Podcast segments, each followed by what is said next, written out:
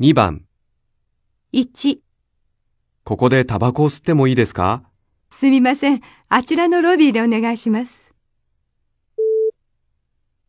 ロビーでタバコを吸ってもいいです。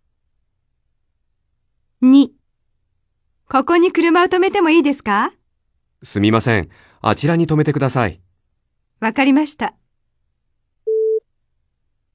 ここに車を止めてはいけません。3、 E さんのご家族は、両親と兄が一人います。両親は韓国に住んでいますが、兄はアメリカの大学で教えています。E さんの家族はみんなアメリカに住んでいます。4.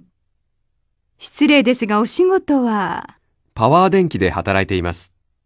独身ですかいいえ、妻は大学でドイツ語を教えています。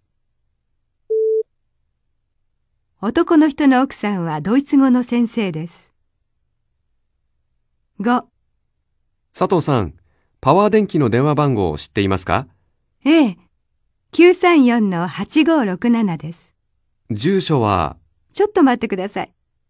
はい、これです。どうも。女の人はパワー電気の電話番号を知っていますが、住所を知りません。